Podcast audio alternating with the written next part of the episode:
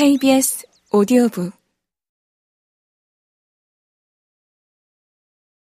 홍강희 교수 등이 홈즈 라에스트레스 지수를 번안한 사회 재적응 평가 척도와 연관시켜 살펴보자. 표 1. 사회 재적응 평가 척도. 항목 점수. 배우자의 죽음 100. 이혼 73. 부부간의 불화 별거 65. 법정 구속 63. 가족의 죽음 63. 신체적 상해 질병 53. 결혼 50. 해고 47. 배우자와의 재결합 45. 은퇴 45.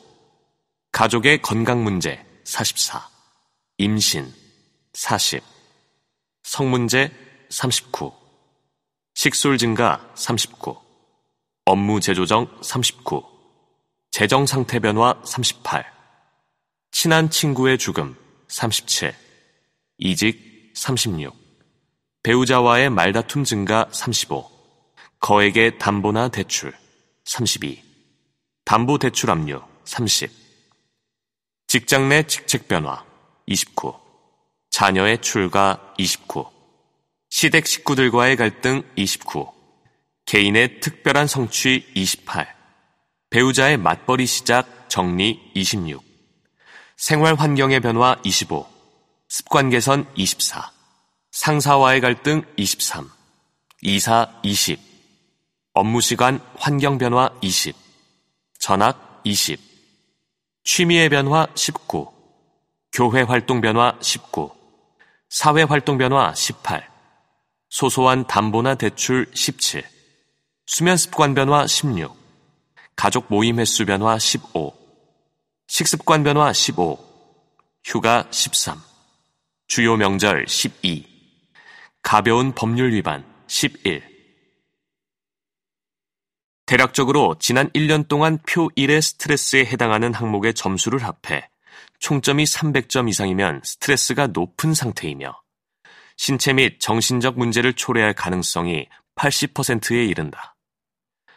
150에서 299점인 경우에는 중간 정도의 스트레스로 신체 및 정신적 문제를 초래할 가능성이 50%다. 한 사람의 회복 탄력성은 일정하다는 가정하에의 이야기일 것이다. 회복 탄력성이 무척 낮은 사람이라면 총점이 50점만 되더라도 신체적, 정신적 문제를 경험할 가능성이 크다. 이런 개념을 이해하고 스스로가 얼마나 많은 스트레스를 받으면서 살아가는지를 자주 살펴보는 것이 좋다. 스트레스를 견디기 위한 시도로 하는 활동이나 생활 습관이 또 다른 스트레스가 되는 것은 아닌지도 생각해 봐야 한다. 샌딜 멀레이너선 등이 집필한 결핍의 경제학에서는 이 내재 역량을 대역폭으로 설명한다. 이는 심리적 내재 역량의 총합이 100이라고 했을 때 경제적, 시간적 궁핍이 이 내재 역량의 대부분을 채워버리면 근시안적이거나 비이성적으로 의사결정할 수 있다는 개념이다. 한마디로 말하자면 사용할 수 있는 인지 능력에는 한계가 있다는 뜻이다. 결핍의 경제학에 따르면 각 개인의 내재 역량 총합의 크기에는 별 차이가 없기 때문에 경제적 궁핍 등으로 내재 역량이 잠식된 사람들은 지속적으로 근시안적 의사결정을 하는 경향성이 생길 수밖에 없다.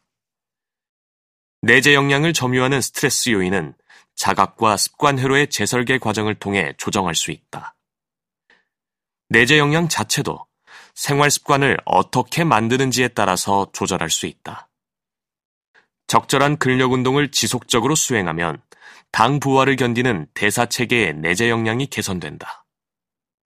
이처럼 사람의 전반적인 내재 역량을 충분히 키워낼 방법들이 있다.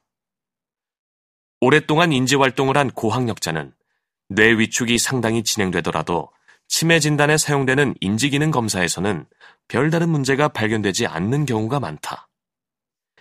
인지 영역의 내재 역량이 높은 것이다. 마찬가지로 심리적 내재 역량이 보통 사람의 두 배인 사람이라면 사회 재적응 평가 척도의 총점 250도 견딜 수 있는 셈이다. 현대 사회에서는 신체적, 정신적 스트레스를 스스로 만드는 경우가 많다. 굳이 필요하지 않은 요인들로 내재 역량을 잠식하는 것이다. 초가공식품, 단순당, 술, 담배 등을 즐기는 것, 스마트폰을 손에서 놓지 않는 것 등 타고난 뇌의 보상 체계가 유지되지 못하도록 인위적인 자극원을 쏟아붓는 모든 일이 여기에 해당한다. 테일러 시스템이 만들어낸 반복 작업이나 관료제와 전문화가 만들어낸 업무 영역의 세분화도 마찬가지다. 업무가 파편화되고 반복되면 자본의 생산성을 높이고 관리하기는 쉽지만 노동자의 정신적, 육체적 건강은 소모된다. 어떤 사람은 하루에 8시간 동안 똑같은 작업을 반복하고 어떤 사람은 근골격계가 견딜 수 없을 정도로 가만히 의자에 앉아 있어야 한다. 또 다른 사람은 8시간 동안 같은 자세로 서 있어야 한다. 이런 스트레스가 기저에 상당히 깔려 있으면 약간의 스트레스만 추가되어도 내재 역량이 낮아지고 신체적, 정신적 고통을 겪는다.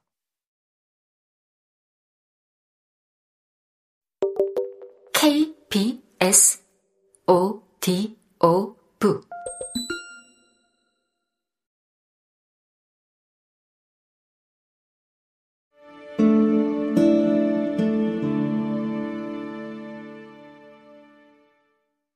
관리하기에 따라 낮은 내재 역량도 끌어올릴 수 있다. 신체적 정신적인 내재 역량은 시간이 지날수록 노화가 축적됨에 따라 조금씩 낮아진다. 체내에 구조적, 기능적으로 눈에 보이지 않는 고장난 부분이 많아지면 스트레스를 견딜 여력이 줄어들기 때문이다. 이것을 의학적으로 노쇠 현상이라고 한다. 노쇠 정도는 고장난 부분의 분류를 측정해서 확인한다. 예를 들어 100가지 기능 항목을 측정해서 10가지가 고장이 나 있으면 노쇠 지수는 0.1이다. 보통은 주요한 부분 중에 4분의 1 정도가 고장나면 노쇠 지수 0.25. 내 외부에 아주 작은 스트레스만 받아도 파국적인 상황이 일어날 수 있기 때문에 노쇠가 유의미하게 진행된 것으로 본다. 노인의학에서는 이 노쇠 정도가 생물학적 나이, 즉 일생 동안 축적된 노화의 정도를 반영하는 것으로 생각한다. 한편으로 내재 역량의 기능을 양, 포지티브 관점에서 평가하는 것이고 노쇠 지수는 기능을 음, 네거티브의 관점에서 평가하는 것이라면 단순하게는 인구 평균의 내재 역량을 1 노쇠 지수, 예를 들어 노쇠 지수가 0.25인 사람의 내재 역량은 1 0.25인 0.75다 라고 할 수 있다. 하지만 모든 사람의 노쇠 지수와 내재 역량을 합한 값이 1이 되는 것은 아니다. 노쇠 지수와 달리 내재 역량을 수치화하는 것은 상당히 까다롭다. 예컨대 차량의 안전도를 평가하는 항목이 100개라고 하자. 여기서 고장난 부속이 10개면 노쇠 지수가 0.1이고 25개에 이르면 안전한 운행이 어렵다는 뜻이다. 하지만 이 수치가 그 차량의 기능적 역량을 완전히 반영하지는 못한다. 트럭과 버스, 승용차, 스포츠카 등이 가진 기능적 특성을 생각해 보면 된다. 트럭은 운반과 적재 성능이 스포츠카에 비해 월등히 높고, 스포츠카는 가속 성능과 최대 속력, 선회력 등 주행 성능이 월등히 높다. 차종의 특성에 따라 내재 역량의 기능이 다른 것이다. 이때 트럭과 스포츠카의 내재 역량을 숫자 하나로 비교하는 것이 가능할까? 운반과 적재 성능만으로 평가하면 스포츠카가 억울하고 주행 성능으로 평가하면 트럭이 억울하다. 두 가지 평가 기준을 같은 비율로 섞으면 트럭이나 스포츠카의 특정 성능이 평가 절하될 수 있다. 그래서 노쇠 지수는 정량화를 통한 연구가 활발히 이루어지고 있지만 내재 역량은 노쇠 지수의 정량화 방법을 어느 정도 차용해서 반정량적인 방법을 따르는 경우가 많다. 따라서 내재 역량은 노쇠 지수처럼 정량적으로 비교하기보다는 개별 요소의 특성과 개인차를 고려해 생애 주기의 궤적을 관리하고 부족한 부분을 개발하는 것이 바람직하다. 자동차는 완벽하게 정비를 하더라도 처음 공장에서 출고된 상태의 역량을 넘어서기 어렵다. 하지만 사람은 어떻게 개발하고 관리하느냐에 따라 꾸준히 내재 역량을 증진시킬 수 있을 뿐 아니라 기능적으로 노쇠하는 시기도 늦출 수 있다. 그래서 어떤 사람에게는 일생 동안 내재 역량의 최대치가 1.5나 2, 3이 될 수도 있고 이 중에서 일부분이 고장 나더라도 1 이상을 유지할 수 있다. 앞에서도 말했듯이 신체 활동과 인지 활동을 끊임없이 수행해서 내재 역량 전반을 높게 유지하는 사람은 아밀로이드 신경병변이 상당히 축적되며 뇌가 많이 쪼그라들더라도 외부적으로 드러나는 기능은 비교적 정상인 경우가 많다. 반대로 전반적 내재 역량을 낮게 유지하는 사람이라면 아주 미미한 뇌 병변만 발생해도 일상생활을 온전히 수행하기 어렵다. 안타깝지만 임상적으로 치매로 진단할 만한 상태인 경우도 있다. 이제 이러한 내재 역량의 궤적과 그 궤적을 높게 유지하기 위한 생애주기 건강 활동들의 개념과 방법에 대해 살펴보겠다.